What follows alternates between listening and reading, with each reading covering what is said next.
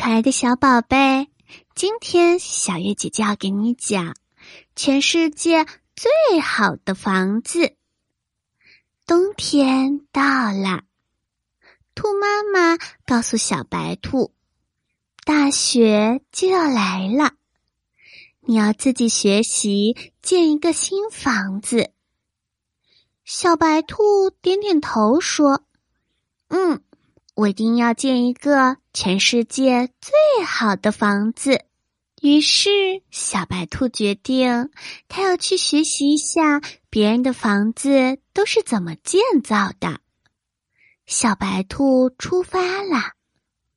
没过一会儿，小白兔走到了一棵大树下，看见了小麻雀的窝，一个用干草和树枝围成的碗状的窝。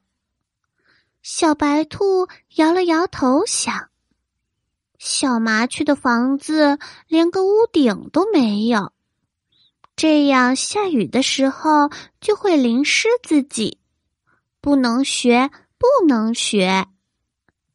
又过了一会儿，小白兔走到了小河边，它看见水里游来游去的小鱼，它问：“小鱼。”你的房子在哪里？小鱼停下来回答说：“房子，我们可不需要房子，在水里随便找个地方就可以睡觉。”小白兔用同情的目光看着小鱼，可是水里多冷呀，连个房子都没有。你可真可怜。说完，他就继续去找房子啦。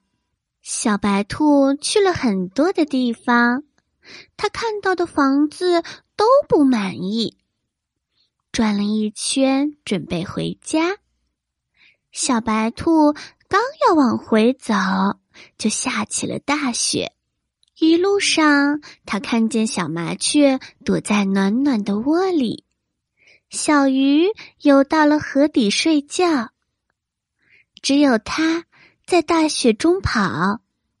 小白兔冻得发抖，它开始羡慕他们了。回到家，兔妈妈问他：“你找到全世界最好的房子了吗？”小白兔红着脸说：“妈妈，我知道了。”能够遮挡风雨就是好房子，适合自己的才是最好的。